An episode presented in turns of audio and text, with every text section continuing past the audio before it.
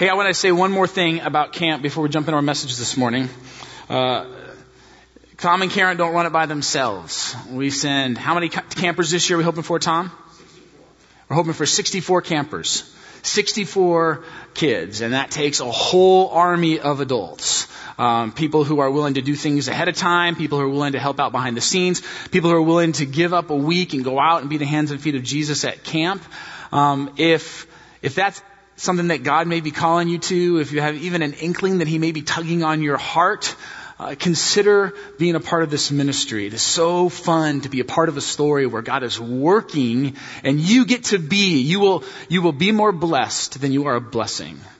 It's an amazing thing that God does. And so, um, no matter what your commitment level can be, energy level, um, level of fear or anxiety, talk to them at the table back there. Be involved with this ministry. And then one other thing.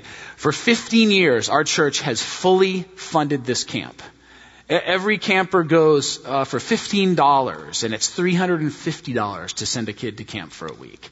And so every year for 15 years, this church has fully funded, uh, funded this ministry. And I want to encourage you again this year. We don't ask you to do this very often, um, but be real generous and give above and beyond.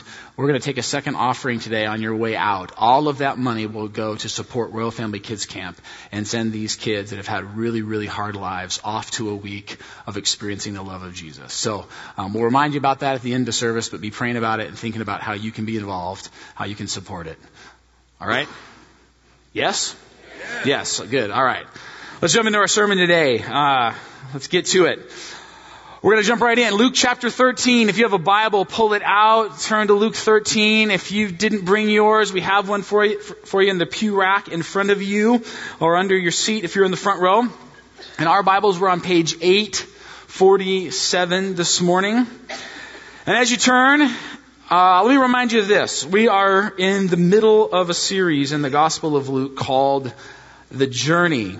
And in this series, we've been kind of traveling along with Jesus in this gospel as he moves from town to town, teaching and talking about the kingdom of God. Jesus is talking about this dome where God is king, the king's dome, this dome under which this sphere, this existence, this reality where everything is the way God wants it to be. And what Jesus says is that the king's dome, this reality, this sphere has come to earth through him. We're told in the Bible that someday everything will be under the king's dome. Everything will be fully enwrapped in the kingdom of God.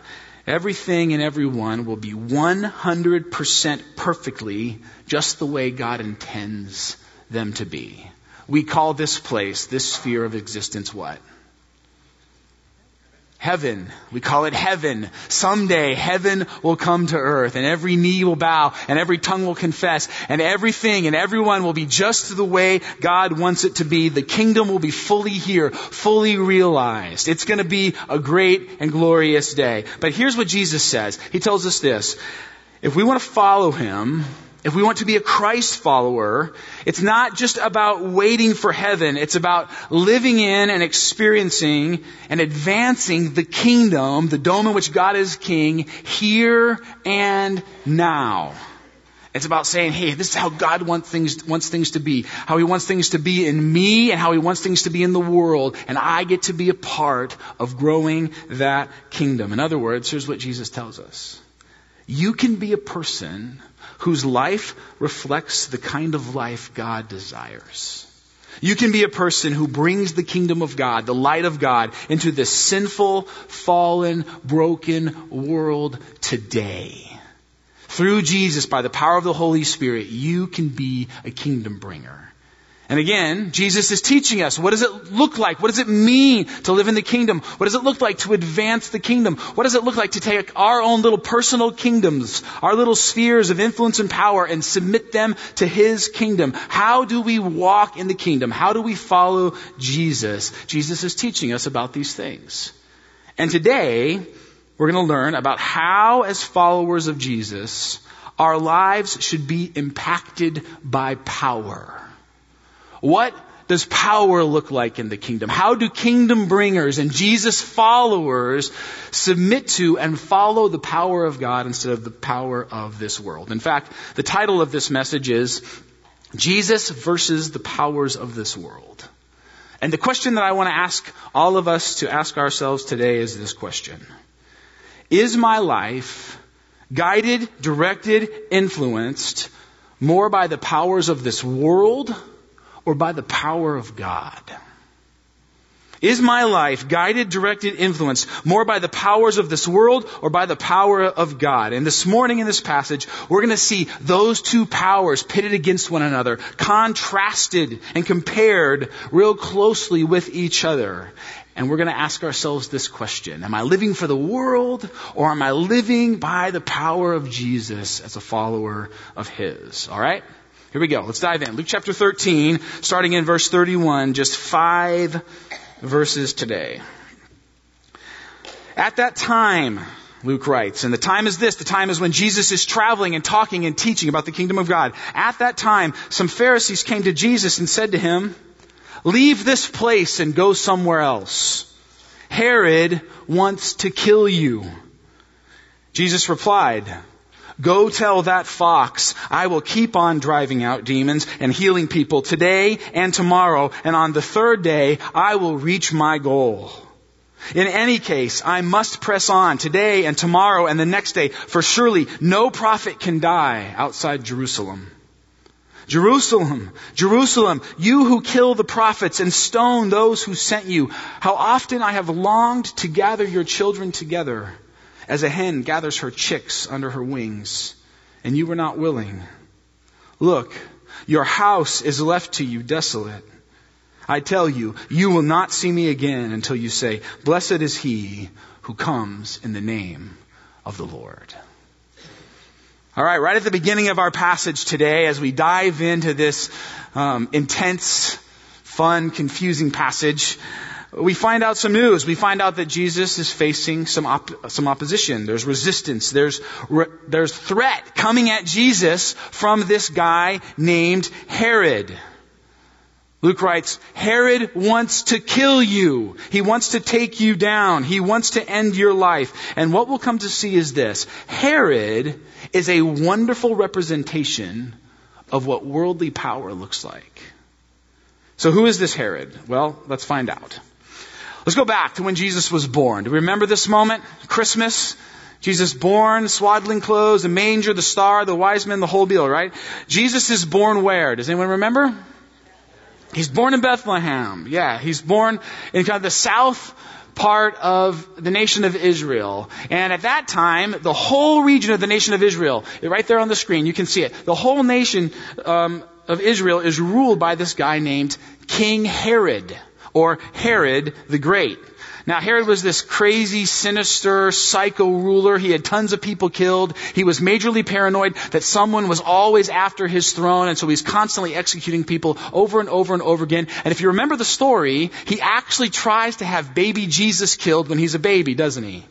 He's threatened, he goes after baby Jesus. He has all the kids, like two years old and younger, in Bethlehem killed. And Mary and Joseph escape just barely, just in the nick of time with Jesus, and they flee to Egypt in order to save Jesus' life. Now, they're not there very long when Herod dies. King Herod, Herod the Great, dies when Jesus is just a kid. But this is where um, the story gets important for us in our passage today. When Herod dies, three of his sons travel to Rome to see Caesar. Now, why do they do this? Why do these three boys go to Rome to talk to Caesar? Why do you think? Yeah, they go there because they want to inherit dad's territory. They want to be the next rulers. They want to be the next Roman appointed rulers of Israel. They go there in order to, to jockey and plea and sort of bargain for as much power as they can possibly get. You see, worldly power, friends, and the first thing we learn about it, is always trying to amass more for self. Worldly power is all about this. How can I get and protect more for me? More of whatever I need, more of whatever I deem valuable. How can I get and protect more for me? And one of the ways, if you're honest, if you want to be honest, if you're brave enough to be honest today, one of the things about your life, an indicator that it might be being guided by worldly power, is this. Ask yourself this question Is my life primarily concerned, focused on getting more for me? Do I spend my time, my energy, my thoughts, my resources trying to get more for me, more money for me, more friends for me, more likes for me on Facebook, more accolades, more accomplishments, more status, more stuff, more worldly security? Is your life primarily about accumulating and adding to your personal kingdom? Because that's what Herod's sons are after. And here's what Caesar decides. Caesar says, I'm actually going to split up the power.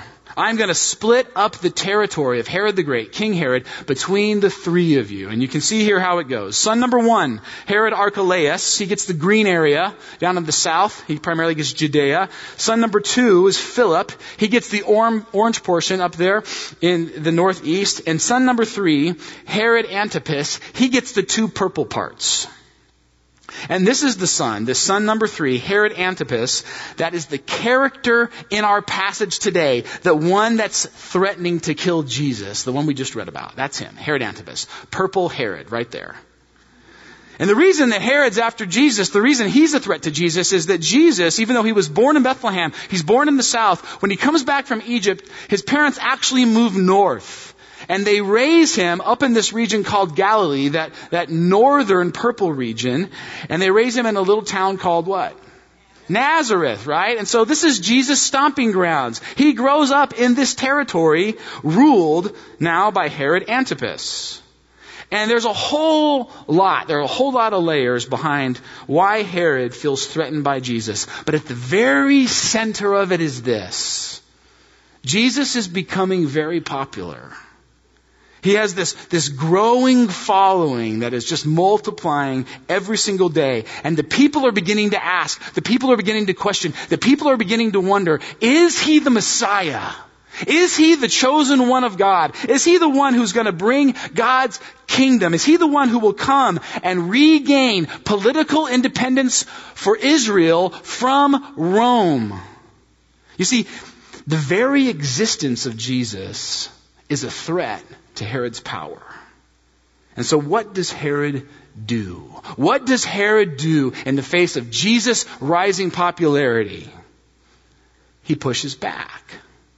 He tries to intimidate. He tries to advance. He tries to coax and move Jesus away from following God's plan and God's path for his life. Friend, uh, friends, understand this truth. Understand this reality. If you do, it will make your life following Jesus so much clearer. Anytime, every time the kingdom of God starts to move, starts to grow, starts to expand in you, in this world. Anytime the kingdom of God starts to move forward here on earth, there are little kingdoms down here that start to get threatened. And when they get threatened, they always push back. This is why there will always be opposition if you really decide to follow Jesus. There is no such thing as opposition free Jesus following in this sinful, fallen, broken world. There will always, anytime you follow him, be risk. There will always be fear. There will always be forces in this world that will seek to coax and lure and intimidate and scare you into not living the life and following the path that God wants you to take. There will always be this pull. So the question for us today, amidst all that history, amidst all that's going on, how does that relate to you? Here's the question. Make this real practical. Who or what is your Herod?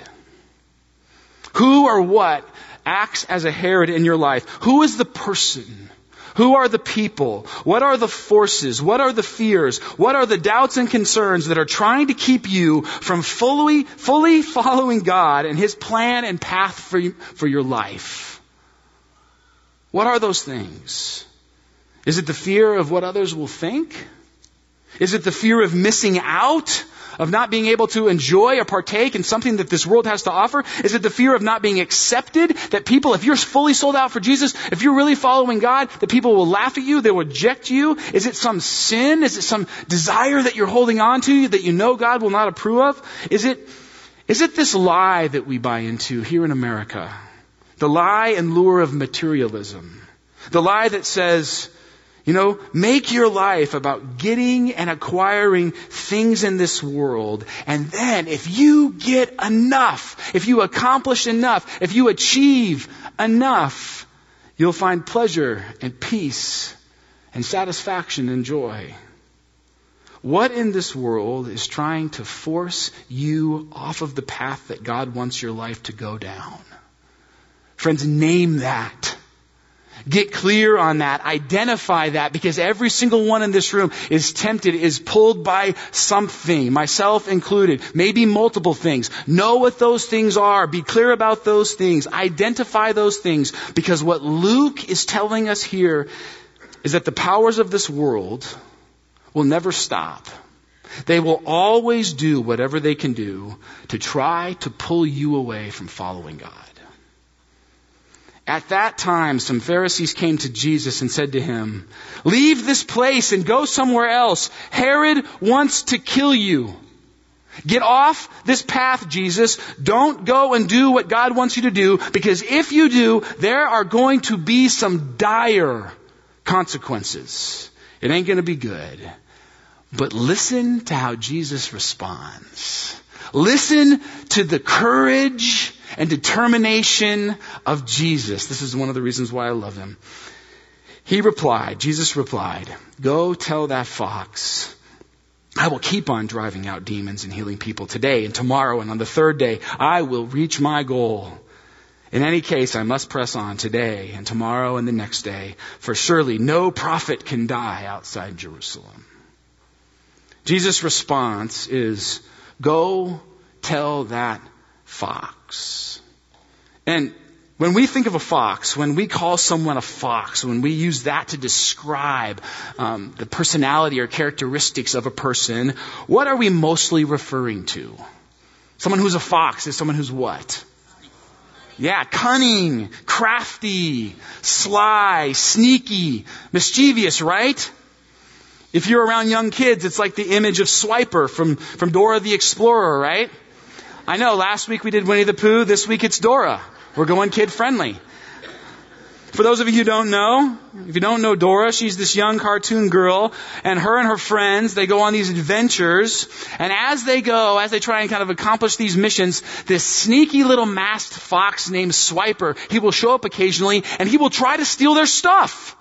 And they have to ward him off very bravely, with hands extended, and the powerful words that go like this. Say it with me. Swiper, no swiping. Swiper, no swiping. Swiper, no swiping. It's that last emphasis part that really scares him. And so he leaves and says, Oh man, and he's out of there, right? Have you seen this show? I'm so sorry. I've seen it too many times.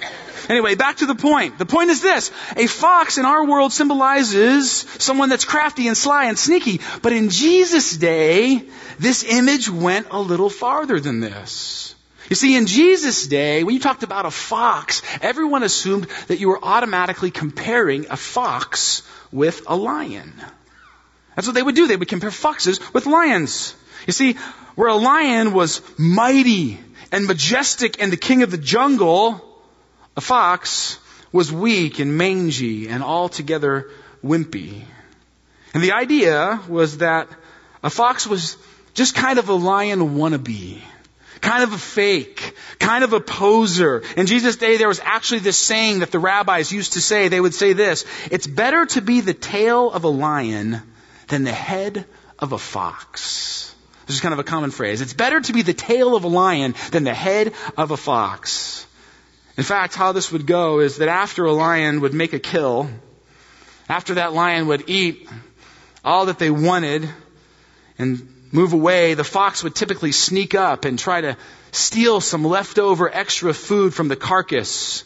And he would stand there and he would eat and he would pretend that he had made the kill himself. Just kind of a poser, just kind of a, a pretender, just kind of a fake. So do you see what Jesus is saying here? He's saying this. He's saying, Herod, you don't scare me. Your threats, your intimidation, your scare tactics, they don't scare me. Why? You're just a fox. You don't have the real power. You're just a poser. You're just a pretender. You're just a cheap imitation of the power that's truly available to me, and that's the power of the lion. The lion of Judah. The Lord of Israel. The God of heaven and earth. That's who Jesus knows. That's where Jesus' power comes from. The fox doesn't scare him one bit. Friends, hear this today if you don't hear anything else. If you do not want to be pushed around by the forces and powers of this world, you must know what Jesus knew. And that's where the real power comes from. You see, if you don't know who the lion is, if you've never met the lion, if the lion's not on your side, then a fox can be real scary. A fox can actually be quite convincing. If you don't understand that real meaning and purpose and satisfaction and joy and hope and peace and life are found in following God and living for Him, then you will be pushed around and lured in by every other convincing force and promise that comes your way in this world. The promise of success. Ooh. The promise of acceptance. The promise of romance. The promise of wealth or pleasure or recognition or status or acclaim or popularity. If you don't know what real satisfaction is, if you don't know the lion of God, if you don't know the power of God, then those things will be extremely alluring to you. You see, there are so many paths this world will offer you to pull you off of God's plan and path for your life. But Jesus says this, be not fooled. Be not fooled. Those are just empty promises. Those are just imitation promises. Those are just dead end roads. Do you see in this passage how Jesus just absolutely refuses to be lured away from God's plan for his life? He says, I will keep on driving out demons and healing people today and tomorrow, and on the third day I will reach my goal. I will press on today and tomorrow and the next day, for surely no prophet can die outside of Jerusalem. You see what he's doing here? What he's doing is he's describing his life. He's, he's stating his ministry and his calling from God. And here's what he's saying. He's saying, Herod, forget about it. I'm going to follow the lion. I'm not going to be intimidated or fooled or lured off track by you or anyone else in this world. I'm going to be, I'm going to be who God's called me to be. I'm going to go where God's called me to go. And I am going to do everything that God has called me to do, even if that means giving my life in Jerusalem. Do you hear the resolve in his voice? Nothing you can say or do is going to dissuade me from that, Herod, because you're just a fox. You're just a cheap imitation of the real, authentic, genuine power available to me in my Father. See, friends, while the powers of this world will seek to lure you towards getting more for self, the power of God will call you to give more of self for others. You want to know what power you're living for? Do you know what, want to, want to discover what power is influencing the path that your life is on? Hear this. While the powers of this world will lure you towards getting more for self, the power of God will call you to give more of self for others. That's who our God is. That's who our Jesus is. You know, sometimes I think we're tempted to think about sin we're tempted to think about like being off of God's plan or off of God's path, and we think about sin. We think about these list, lists of things that we should or should not do, mostly the things that we should not do, right? But that's not how the Bible talks about sin. The Bible talks about the talks about sin in terms of missing the mark. Missing the path, not being on the right road, the, the road that God wants your life to be on. It's not just about don't do this and do this. It's about here's the kind of life I long for you to live. Now live it. Walk this road. Walk this path. Hit this mark. And if you don't, that's sin. And what we find in the Bible, by the way, is this. Jesus doesn't just sit back and go, man, you're off the mark again, Dave. You're the worst Christian. You're the worst pastor ever. Right? No, that's not our God.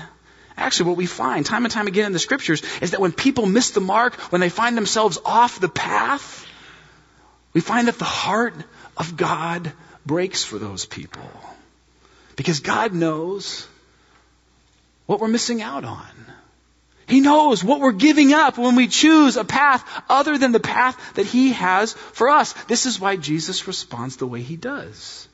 Verse 34, he says this, Jerusalem, Jerusalem. And that repetition is a way of communicating the, the deep and utter anguish and emotion and pain and regret and sorrow that Jesus is feeling here. Jerusalem, Jerusalem, you who killed the prophets and stoned those who sent you. How often I have longed to gather your children together as a hen gathers her chicks under her wings, and you were not willing. Look, your house is left to you desolate. Friends, have you ever watched someone, someone you loved and cared about, take the wrong path in life? Maybe you've even told them, they've been told, they've been asked, they've been warned, they've been begged or even pleaded with. This is not the way God wants you to go. And yet they just insist on going down the wrong road. That's the position Jesus finds himself in here as he looks at his people and he is heartbroken over it. I haven't had this experience with too many folks, but I've had it in a little way, in some small ways. In fact, um, a few months ago, I was out front riding bikes with my six-year-old son, and um, he'd been given a balance bike by some friends, and so we were out kind of doing this balance bike, and he'd been practicing, and he was getting pretty good. And there's this day he said, "Dad, come out and see how good I am on the balance bike." And if you don't know what a balance bike is, it's just a little bike without pedals, so you can kind of push yourself along, and you pull your feet up, and you can get used to to balancing. And so we were doing the balance bike on our street, and there's this hill on our street, and so we would go up the hill a little bit, and we'd kind of coast down. And then the next time we'd go up a little bit farther, and then we'd coast down, and we'd go up, and we'd coast down. And he was really proud of himself, and I was on my my long skateboard and he was on his balance bike and we're having this great father son moment. And then this one time came and we went up a little too high on the hill because he wanted to. I'm not a bad father. It was his call. I was right there supervising. And we go up and I said, are you sure you can do this high, bud? He was pretty confident. He had been doing really well. And so I was feeling good about it. And he took off and I was right behind him and we were kind of cruising down together and I'm watching him and all of a sudden he starts to wobble. And I'm like, get it together, bud. And he starts to whirve. And the wobbles get worse and worse until finally I watch him right in front of me go right over the handlebars. And he lands, like, no lie, right on his face on the pavement. Like face first. You've never seen anyone face first on the concrete like this. And I thought, that's it. This is the moment, like, I lose my kid and they come take him away. Like, this is, this is gonna be really bad. And, and by the grace of God, he, I don't know how it happened, he came out, for the most part, unscathed. If you see him in the lobby, he's missing his two front teeth. That did not happen in this moment. That was a completely separate incident, not this moment. But it was just one of these helpless, you know those moments where it feels like it's slow-mo? Like the world slows down and you're like, no, and I can't save you. And there he goes, right? I imagine that's how Jesus feels when he watches us just take a left turn or get off the path. He so longs for us to get it right, and yet, we continue to choose the wrong way. Friends, maybe you've watched someone's life start to whirve and swerve. You've watched them get on the wrong path and lose their balance. Jesus in this passage, he's talking to the Jewish people. He's talking to the nation of Israel and he's saying, so many times throughout history, over and over again, the prophets have come to you. These messengers from God have come to you with this message. Turn back and follow God. Rely on His power and follow His path instead of seeking out worldly power and success. And time and time again, that not only reject God's offer, they kill the messenger. And again, friends, Luke records this story to offer us the same warning. He says, be warned about this. When you are being tempted, when you are being intimidated, lured, coerced, fooled, tricked, convinced into following a path or plan for your life other than following Jesus, a path that's focused on gaining more for self than giving self for others, ask yourself this question, he says. Ask yourself this question about what you are tempted to pursue. Does it, this thing that you're pursuing, this thing that you're giving your life to, this power that you're letting drive you, does it have the real power to give your life meaning, purpose, satisfaction, hope, joy, and peace for the long haul? Will this thing that I'm tempted to follow instead of Jesus, will this life I'm tempted to live instead of living for God, will it really form me, shape me, challenge me, mold me into all that I was created to be? Or in the end, will it turn out to be an impostor, a fake, a liar, a fox, a pretender that did not ultimately have the power it promised to have initially. Jesus says, Your house will be left to you desolate. He's talking to the nation of Israel. He's talking to Jerusalem. And when he says this, he, he means it very literally. He knows what will happen to this city. He knows what will happen to this people who continue to seek worldly success and power instead of God's path and plan for their lives. Because at some point down the road in the near future, the Romans are going to get sick of it and they get fed up and they come down and they annihilate this place. They leave no stone on top of another. They completely crush it. The body count is unfathomable. It's amazing, friends. And Jesus knows this is coming, coming. But friends, he also knows this. He also knows how destructive this very same path is for the human soul as well. He knows that the path of seeking worldly power and living to acquire more and more will never lead to the rich, full, satisfied life that God longs for you to have, but will ultimately leave your heart desolate, empty, alone, and unsatisfied. And so Jesus, because he loves us so much, he offers us another way. You know what's amazing about this, this passage?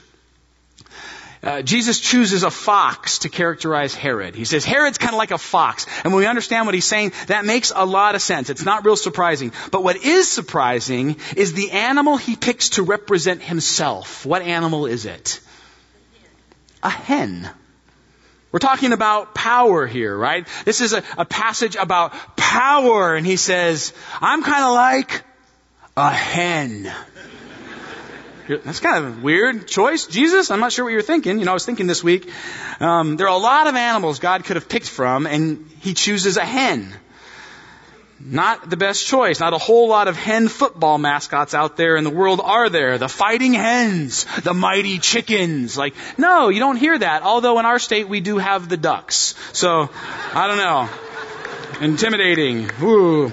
Um, don't, I lost half the crowd now.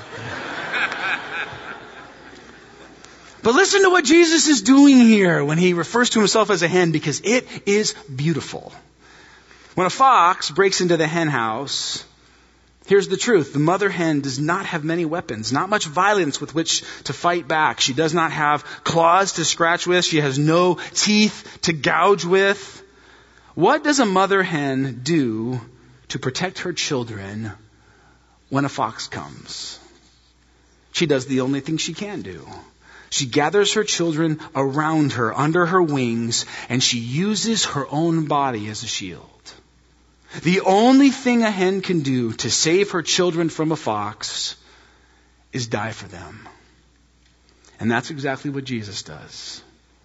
You see, the world will tell you, friends, there's only one way to win in this place.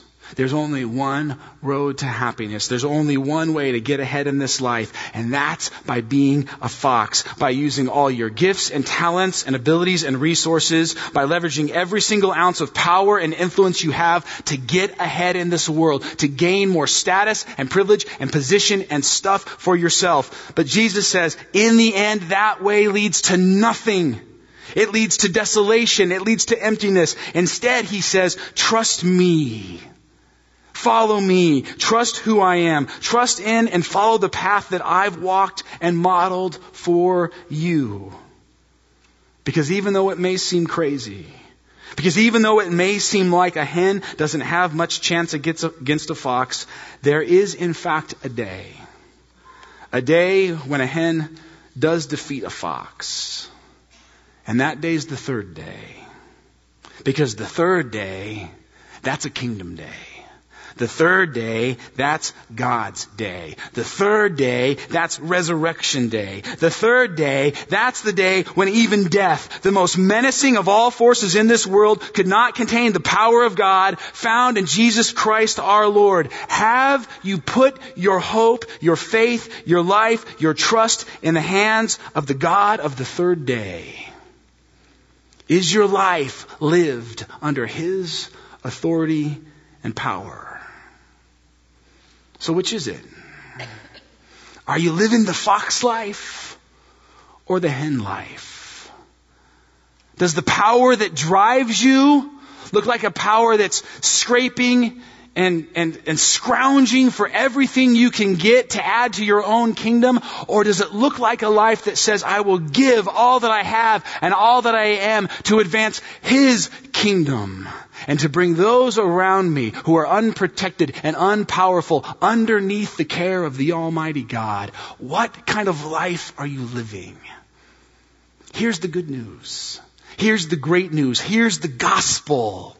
Jesus says, you can come be one of my chicks for free.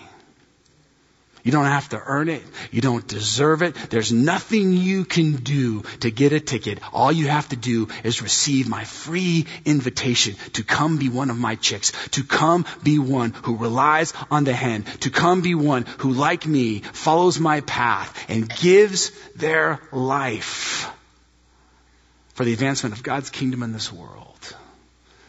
Friends, it's the path that leads to hope. It's the path that leads to peace. It's the path that leads to security. It's the path that leads to deep internal joy. It's not an easy path. It's a hard path. It's a difficult path, but it's the path of God. It's the path that has God's power behind it. So maybe this morning, you've got a fox in your life. Maybe it's a big fox. Maybe you're realizing that really your life, the sum total of your life, your whole life is really lived as a fox. You are really and honestly, truly just trying to amass more for yourself. And maybe today you need to switch paths.